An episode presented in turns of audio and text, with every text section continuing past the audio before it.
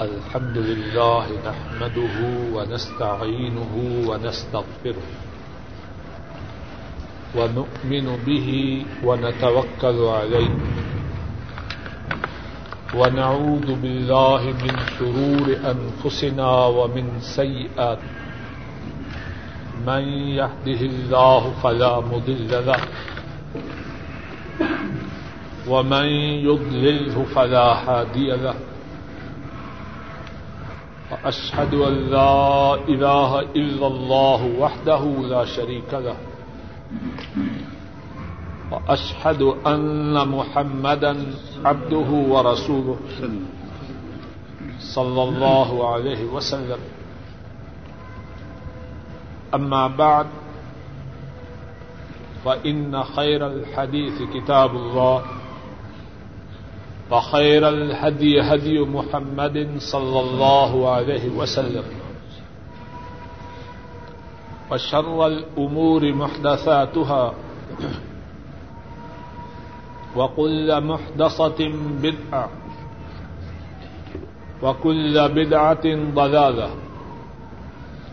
وكل ضلالة في النار. اللهم صل على محمد وعلى آل محمد كما صليت على إبراهيم وعلى آل إبراهيم إنك حميد مجيد. اللهم بارك على محمد وعلى آل محمد كما باركت على إبراهيم وعلى آل إبراهيم إنك حميد مجيد. رب اشرح لي صدري ويسر لي أمري واحلل عقدة من لساني يفقه قولي. اللهم انفعنا بما علمتنا وعلمنا ما ينفعنا وزدنا علما. سبحانك لا علم لنا إلا ما علمتنا إنك أنت العليم الحكيم.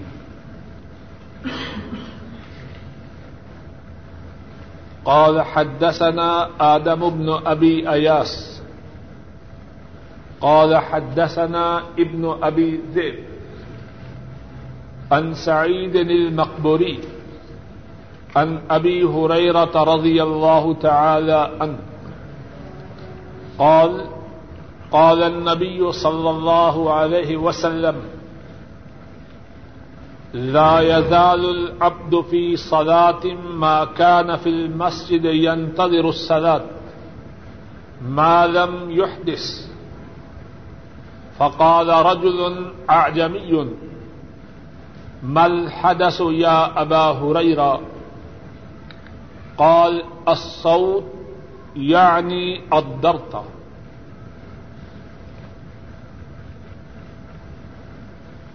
امام بخاری رحمہ اللہ فرماتے ہیں، ہم سے یہ حدیث آدم بن ابی ایاس نے بیان کی اور آدم فرماتے ہیں ہم سے یہ حدیث ابن ابی زیب نے بیان کی اور ابن ابی زیب اس حدیث کو سعید المقبری سے روایت کرتے ہیں اور سعید المقبری حضرت ابو حریرا رضی اللہ تعالی عنہ سے روایت کرتے ہیں۔ نبی کریم صلی اللہ علیہ وسلم نے ارشاد فرمایا بندہ تب تک نماز کی حالت میں رہتا ہے جب تک کہ وہ مسجد میں نماز کا انتظار کرے اور بے وضو نہ ہو۔ ایک آجمی شخص نے، ایک اس شخص نے جو عربی اچھی طرح نہ جانتا تھا اس نے کہا ملحدس حدث. کا کیا مقصد ہے؟ اے ابو حریرا حضرت ابو حریرا رضی اللہ تعالی ان انہوں نے فرمایا، الصوت یعنی الدرتا آواز کا نکلنا۔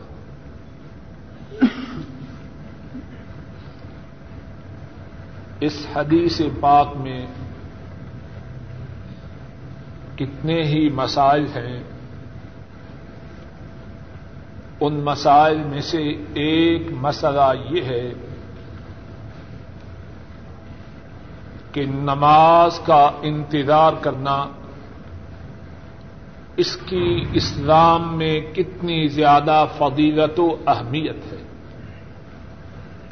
اگر کوئی شخص نماز کے انتظار میں مسجد میں بیٹھا رہے اور باوضو ہو تو گویا کہ وہ نماز ہی کی حالت میں ہے۔ کتنی فضیلت ہے۔ باوضو ہو کے نماز کی انتظار میں مسجد میں بیٹھنا گویا کہ ایسے ہی ہے کہ وہ نماز کی حالت میں ہے۔ اور جب وہ نماز کی حالت میں ہے تو اسے اجر و ثواب ملے گا یا ویسے ہی رہے گا؟ نماز نہیں پڑھ رہا، لیکن باوضو ہو کے نماز کا انتظار مسجد میں بیٹھے کر رہا ہے۔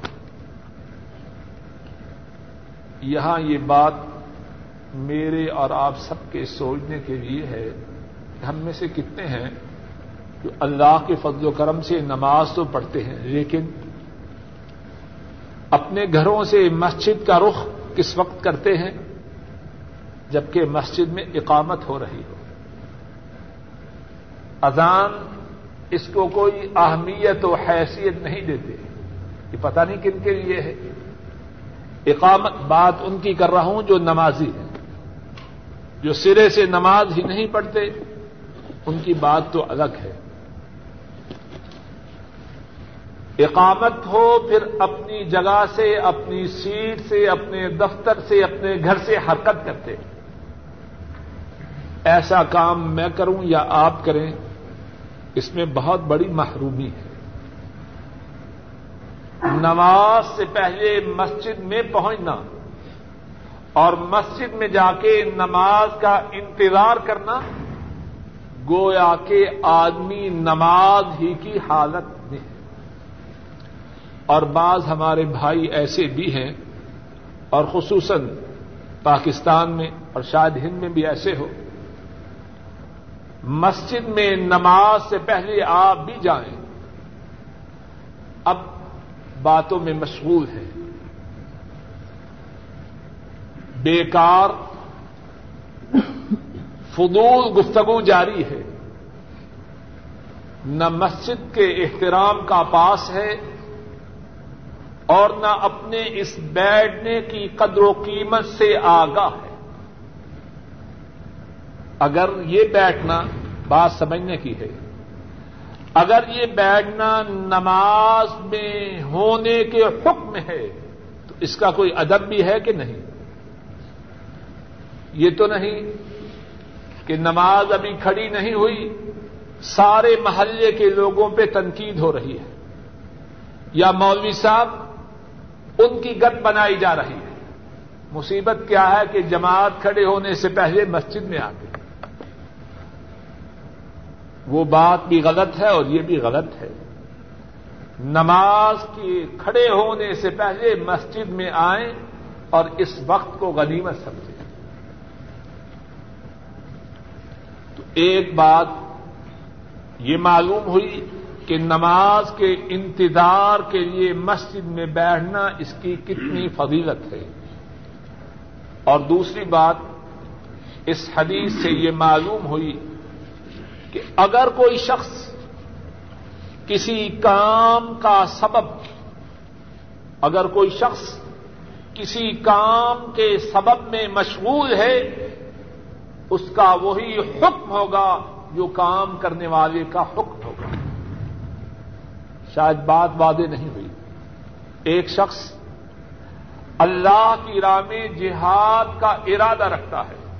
اس کے لیے اسلحہ کی تیاری کر رہا ہے۔ اپنے ساز و سامان کو تیار کر رہا ہے۔ اگر اسے اسی حالت میں موت آ جائے اس کا حکم کیا ہے؟ وہ اللہ کی راہ میں جہاد کرنے والوں میں سے ہے۔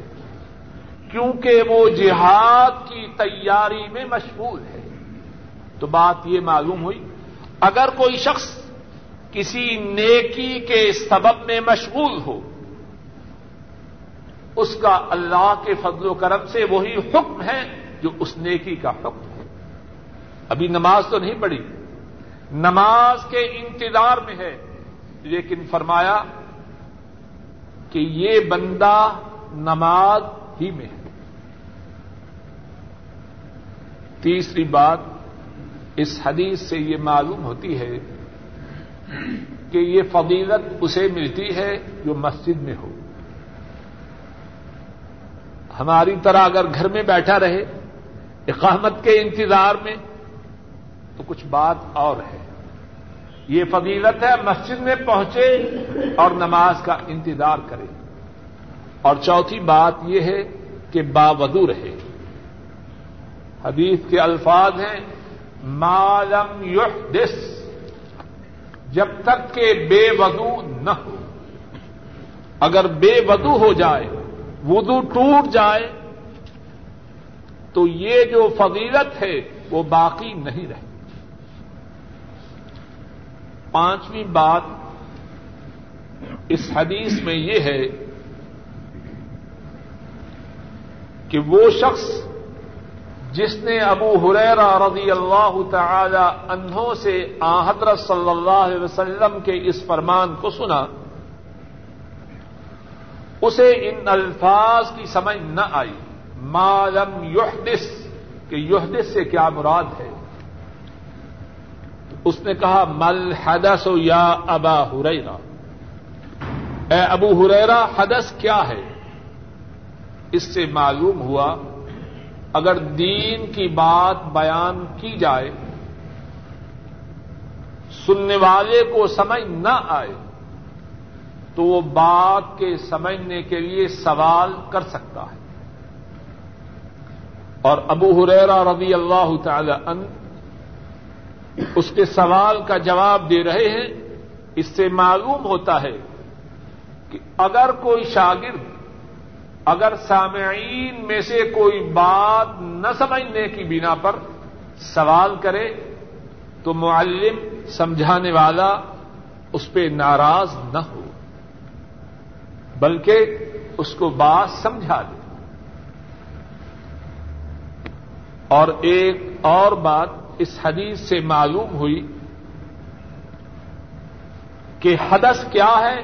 آواز کا نکلنا۔ آواز کے نکلنے کی وجہ سے ودو ٹوٹ جاتا۔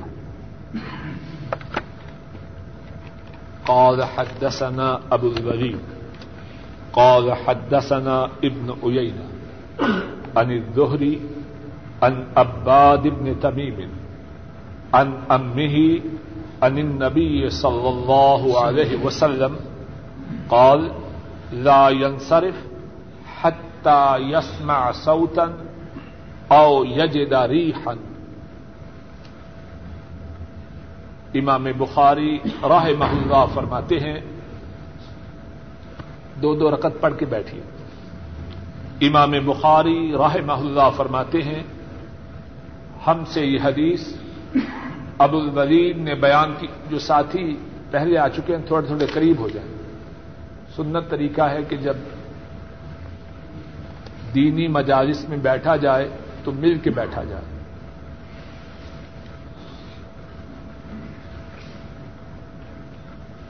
امام بخاری راہ محلہ فرماتے ہیں، ہم سے یہ حدیث ابو الولید نے بیان کی اور ابو الولید فرماتے ہیں ہم سے یہ حدیث ابن اینا نے بیان کی۔ ابن اینا زہری سے اور زہری عباد بن تمیم سے اور عباد بن تمیم اپنے چچا سے۔ اور ان کے چچا عبد اللہ ابن زید المازنی رضی اللہ تعالی ان نبی کریم صلی اللہ علیہ وسلم سے روایت کرتے ہیں۔ آپ نے فرمایا، لا ینصرف نہ پھرے۔ یہاں تک کہ وہ آواز کو سنے یا بو کو پائے۔ اس حدیث میں جو باتیں ہیں، ان میں سے ایک بات یہ ہے کہ اگر کسی شخص کو نماز ادا کرتے ہوئے شک ہو کہ اس کا وضو ٹوٹ گیا ہے تو اپنے شک کی بنا پر اپنی نماز کو نہ توڑے۔ اپنے شک کی بنا پر اپنے وضو کے ٹوٹنے کا فیصلہ نہ کرے۔ بلکہ دو میں سے اگر ایک بات ہو یا دونوں ہوں، تو پھر وضو کے ٹوٹنے کا فیصلہ کرے۔ اور وہ کیا ہے؟ یا تو آواز سنے یا بدبو سنگے اگر دونوں میں سے کوئی بات نہ ہو، نہ بدبو ہو، نہ آواز ہو، تو شیطان کے کہنے پر آ کر اپنی نماز کو نہ توڑے ڈاکٹر صاحب، آپ پڑھیے۔ قال حدثنا قتيبة بن سعيد. قال حدثنا جرير عن الأعمش. المنذر أبي يعلى الثوري المحمد بن الحنفية. قال قال علي رضي الله تعالى أن كنت رجلا مزاء، فاستحييت أن أسأل رسول الله صلى الله عليه وسلم، فأمرت المقداد بن الأسود فسأله فقال فيه الغدو. امام بخاری رحمہ اللہ فرماتے ہیں، ہم سے یہ حدیث قطبہ بن سعید نے بیان کی اور قطبہ فرماتے ہیں، ہم سے یہ حدیث جریر نے بیان کی اور جریر اس حدیث کو آمش سے اور آمش منظر ابی یالا اثوری سے اور منظر محمد ابن الحنفیہ رحمہ اللہ سے یہ حدیث بیان کرتے ہیں۔ محمد ابن الحنفیہ فرماتے ہیں، علی رضی اللہ تعالی عنہ نے فرمایا، میں ایک ایسا شخص تھا جس کو بہت زیادہ مزی آیا کرتی تھی۔ میں نے اس بات میں شرم محسوس کی، میں نے اس بات میں حیا محسوس کی کہ میں رسول کریم صلی اللہ علیہ وسلم سے اس بارے میں سوال کروں۔ میں نے مقداد بن اسود رضی اللہ تعالی ان ان کو حکم دیا۔ تو مقداد نے نبی کریم صلی اللہ علیہ وسلم سے اس بارے میں سوال کیا۔ آپ نے فرمایا، مدی کے نکلنے کی صورت میں وضو ہے۔ اس حدیث کی سند میں جو باتیں ہیں، ان میں سے ایک بات یہ ہے کہ اس حدیث کے ایک راوی، محمد ابن الحنفیہ اپنے باپ حضرت علی رضی اللہ تعالی عنہ سے اس حدیث کو بیان کرتے ہیں۔ جس طرح حسن حسین رضی اللہ تعالی عنہما حضرت علی رضی اللہ تعالی عنہ کے صاحب زدگان ہیں، اسی طرح محمد بن حنفیہ وہ بھی حضرت علی رضی اللہ تعالی عنہ کے ایک صاحبزادے ہیں۔ لیکن ان کی شان بہت بلند ہے۔ حسن حسین رضی اللہ تعالی عنہما، وہ فاطمہ الزہرا کے لخت جگر ہیں اور محمد بن حنفیہ، یہ بنو حنیفہ کے قبیلہ کی ایک عورت کے وطن سے حضرت علی رضی اللہ تعالی انہوں کے گھر پیدا ہوئے۔ جہاں تک اس حدیث کا تعلق ہے، اس سے پہلے یہ حدیث گزر چکی ہے مختصر طور پر چند ایک باتیں اس حدیث کے متعلق اور عرض کیے دیتا ہوں۔ حضرت علی رضی اللہ تعالی ان اپنے متعلق فرماتے ہیں کہ میں ایسا آدمی تھا جسے مزی بہت زیادہ آتی تھی اور مزی سے مراد وہ پانی ہوتا ہے جو مرد سے گھر والوں کی صحبت کی وجہ سے گھر والوں کے قریب جانے کی وجہ سے نکلتا ہے اور بغیر ٹپکنے کے حضرت علی رضی اللہ تعالی عنہ فرماتے ہیں، مجھ کو اس بات کی شکایت تھی اور میں نے شرم محسوس کی کہ میں رسول کریم صلی اللہ علیہ وسلم سے اس بارے میں کچھ سوال کروں۔ ایک دوسرے ساتھی مقداد کو میں نے حکم دیا، انہوں نے نبی کریم صلی اللہ علیہ وسلم سے سوال کیا۔ آپ نے فرمایا، جب یہ صورت ہو تو اس صورت میں وضو کیا جائے، اس صورت میں غسل نہیں کرتا۔ اس حدیث میں جو باتیں ہیں، ان میں سے ایک بات یہ ہے کہ حضرت علی رضی اللہ تعالی ان ان کو دین کی بات امت تک پہنچانے کا کتنا شوق اور جذبہ ہے۔ اپنی بات کون کسی کو بتلاتا ہے؟ حضرت علی رضی اللہ تعالی ان اپنے متعلق بتلا رہے ہیں، کیوں بتلا رہے ہیں؟ کیوں کہ یہ مسئلہ جو ان کی وجہ سے دریافت کیا گیا۔ اگر حضرت علی رضی اللہ تعالی ان اپنی بات کو چھپانے کی غرض سے اس مسئلہ کو چھپا جائیں تو امت کو کیسے خبر ہو؟ اللہ کی رحمتیں ہوں۔ حضرت علی رضی اللہ تعالی عنہ پر انہوں نے امت کو مسئلہ بتلانے کی غرض سے اپنی مخفی اور پوشیدہ بات کو ظاہر کیا۔ دوسری بات اس حدیث میں یہ ہے کہ اگر اپنے متعلق کوئی مسئلہ دریافت کرنے میں رکاوٹ ہو تو آدمی کسی اور کو کہہ سکتا ہے کہ وہ اس کے متعلق مسئلہ دریافت کرے۔ تیسری بات اس حدیث میں یہ ہے، حضرت علی رضی اللہ تعالی ان ان کی نگاہ میں، ان کی نظر میں رسول کریم صلی اللہ علیہ وسلم کا مقام و مرتبہ کتنا بلند ہے۔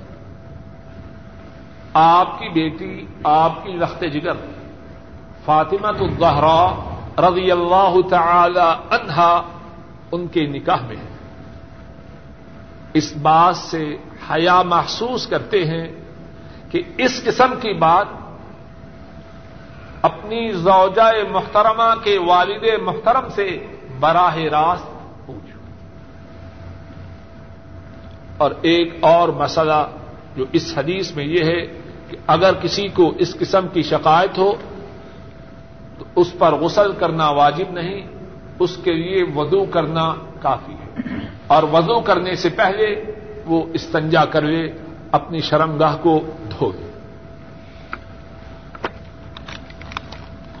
قال حدثنا سعد بن حفص، قال حدثنا شيبان ان يحيى ان ابي سلمة ان عطاء بن يسار اخبره ان زيد بن خالد رضي الله تعالى ان زيد بن خالد اخبره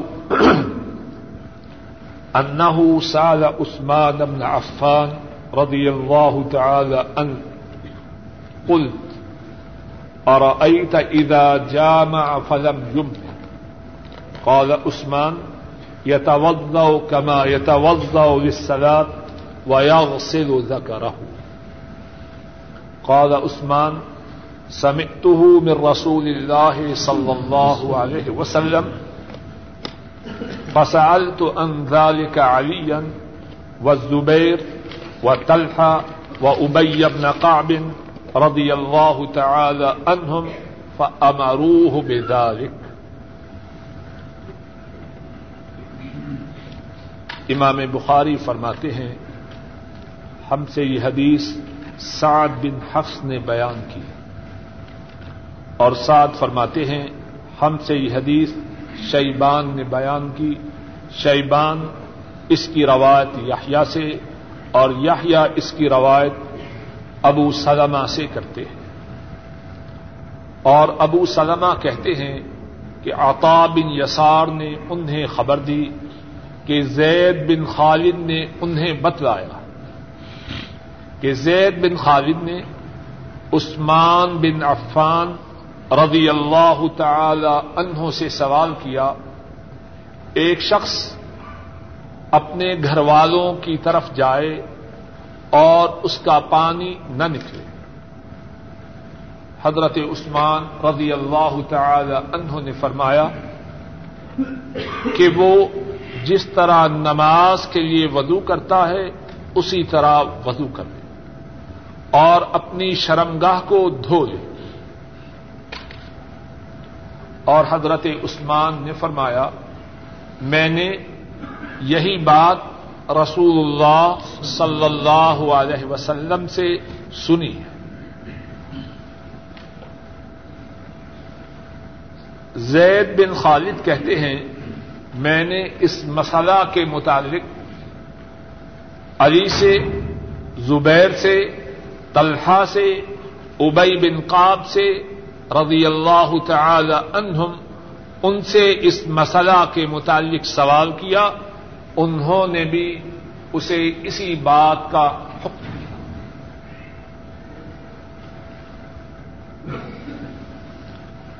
اس حدیث میں کتنی ہی باتیں ہیں۔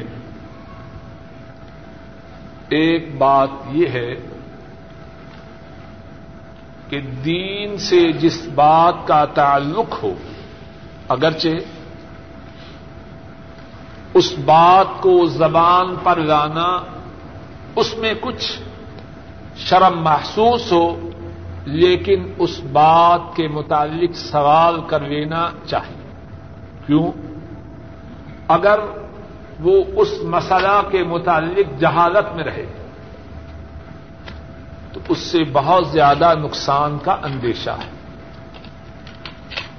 اب کوئی مسئلہ اس بات کے متعلق ہے کہ کیا پاک اور صاف ہونے کے لیے ایسا کرنا ضروری ہے کہ نہیں؟ اگر کسی شخص کو اس مسئلہ کی خبر نہیں اور وہ ناپاک رہے، اب جو نماز پڑھے گا اسی ناپاکی کی حالت میں اس کا کیا حکم ہوگا؟ اس لیے پہلی بات جو اس حدیث سے معلوم ہوتی ہے، ایسا مسئلہ جس کا تعلق دین سے ہو، آدمی اس کے متعلق دریافت کرنے سے نہ ہچکچائے۔ اور دوسری بات، اس حدیث سے جو معلوم ہوتی ہے کہ اس صورت میں آدمی پر غسل کرنا ضروری نہیں شرمگاہ کو دھونا اور ودو کرنا کافی ہے۔ کیا یہی حکم اب بھی ہے؟ جواب یہ ہے ابتدائی اسلام میں یہ حکم تھا۔ اس کے بعد آ حضرت صلی اللہ علیہ وسلم نے اس حکم کو منسوخ فرمایا۔ صحیح بخاری میں حدیث ہے، اللہ نے توفیق دی تو اپنے وقت پہ آئے گی۔ اس حدیث میں ہے حضرت صلی اللہ علیہ وسلم نے ارشاد فرمایا کہ تم میں سے جب کوئی اپنے گھر والوں کے قریب جائے، اس دیوالی تعلقات قائم کرے تو اس پر غسل کرنا ضروری ہے۔ اور صحیح مسلم میں ہے، اگرچہ اس کا پانی نہ نکلے، تب بھی اس پر غسل کرنا ضروری ہے۔ اور یہ حدیث صحیح بخاری میں ہے اور اس کے راوی حضرت ابو حریرا رضی اللہ تعالی عنہ۔ یہی آخری حکم۔ اس حدیث سے ایک اور بات معلوم ہوتی ہے۔ آ حضرت صلی اللہ علیہ وسلم کے سوا ہر کسی سے غلطی ہو سکتی۔ عثمان رضی اللہ تعالی عنہ۔ ان کی قدر و مندلت ان کا مقام و مرتبہ، ان کی شان کتنی بلند ہے۔ ہم گزشتہ دو، تین یا چار نشستوں میں ان کے مقام و مرتبہ کے متعلق قدر تفصیل سے بیان کر چکے ہیں۔ لیکن حضرت عثمان رضی اللہ تعالی عنہ اتنی بلند شان پانے کے باوجود اس مسئلہ کے متعلق انہیں یہ خبر نہ ہوئی کہ یہ حکم منسوخ ہو چکا ہے۔ اور حضرت عثمان ہی نہیں، اسی حدیث میں ہے، حضرت حضرت ابئی ابن قاب رضی اللہ تعالی عنہ مجمعین ان سب کی رائے میں اسلام کا حکم یہی تھا۔ اب تمام کے تمام اس حکم کے منسوخ ہونے سے آگاہ نہ ہو سکے۔ کیا معاذ اللہ یہ لوگ قابل انتقاد ہے معاذ اللہ۔ انہوں نے ارادہ تن جو بعد میں حکم آیا، ارادہ تن اس کو مسترد نہیں کیا۔ اس حکم کو نہیں چھوڑا، ان کو اس دوسرے حکم کی اطلاع نہ ہوئی۔ اور اسی بات کو ہمیشہ ذہن نشین رکھنا چاہیے۔ ہمارے ہندو پاک میں کتنے لوگ ہیں جب بتلایا جائے کہ حدیث میں اس طرح ہے۔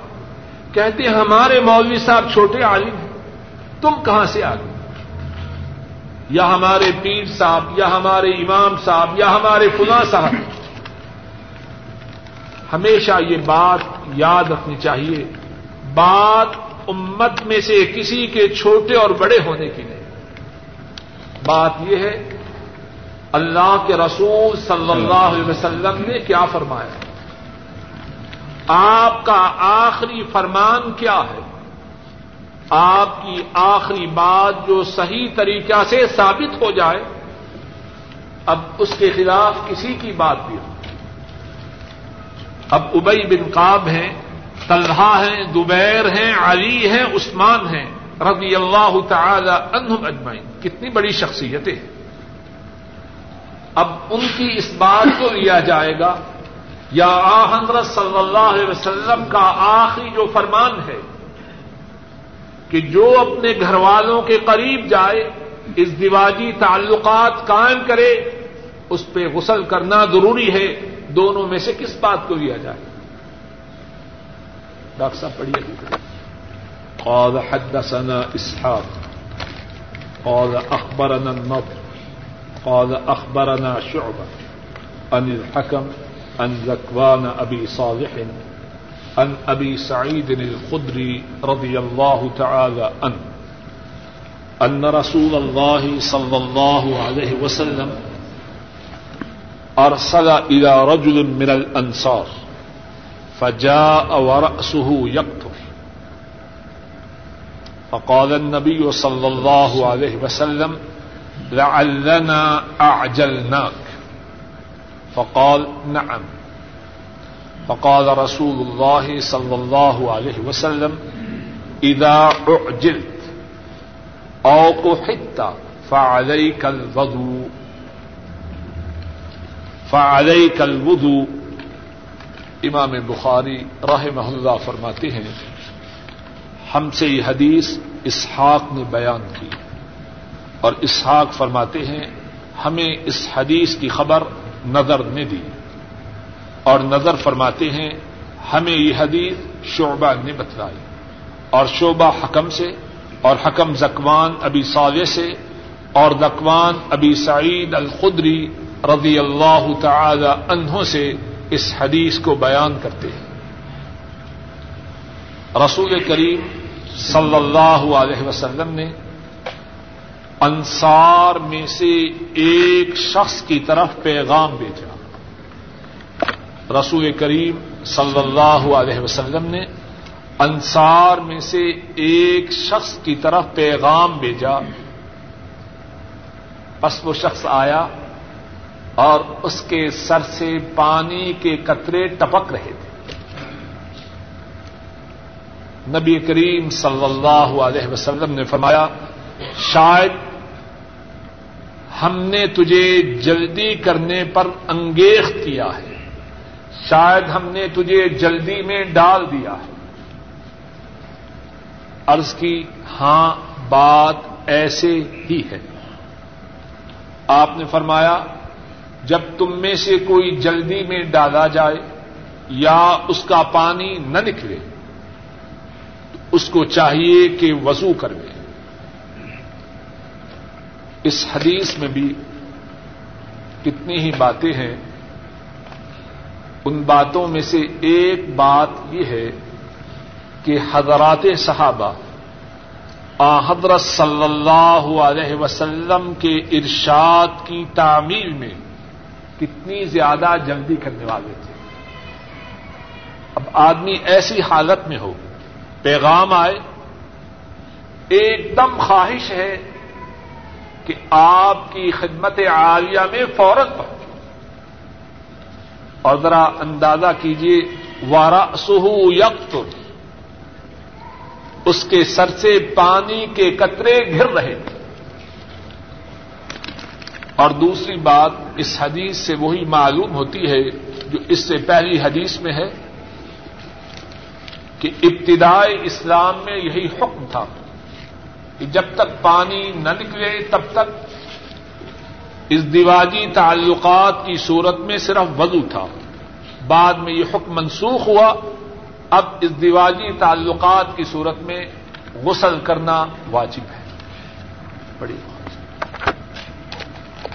باب الرجل يوضئ صاحبه قال حدثني محمد بن سلام قال أخبرنا يزيد بن هارون أن يحيى أن موسى بن عقبة أن كريب مولى ابن عباس رضي الله تعالى عنهما أن أسامة بن زيد رضي الله تعالى عنهما ان رسول اللہ صلی اللہ علیہ وسلم لما افاد من عرفہ ادل الى الشعر.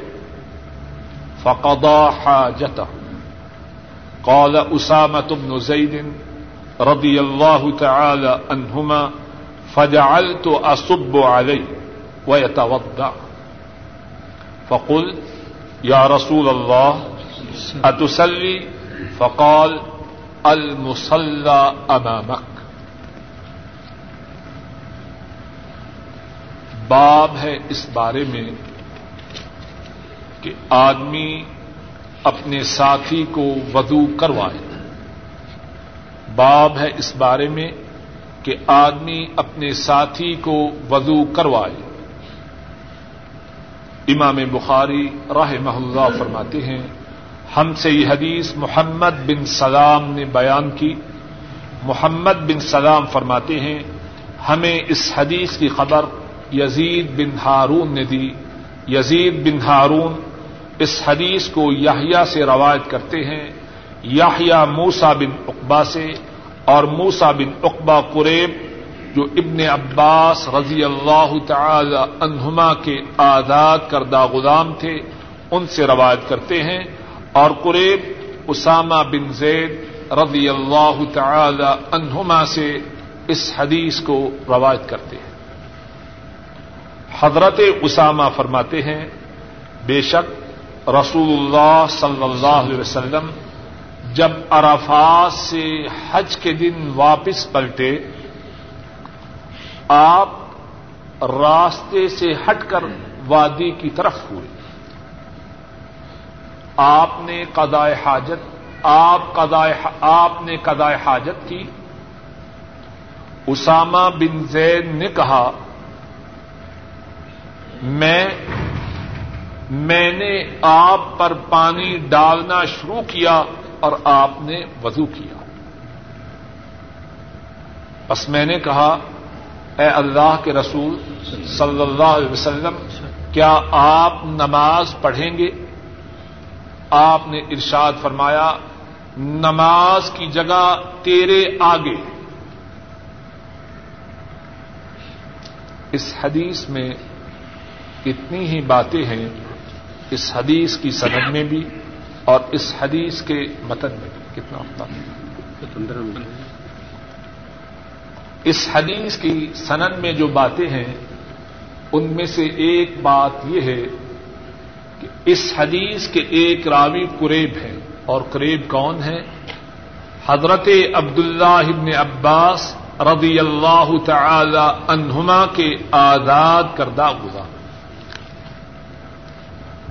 کتنی حیثیت ہے، کتنی قدر و منزلت ہے آزاد کردہ غلاموں کی کہ اسلام کی قرآن کریم کے بعد جو سب سے زیادہ صحیح کتاب ہے، اس کے بیان کرنے والوں میں ان کا شمار ہے۔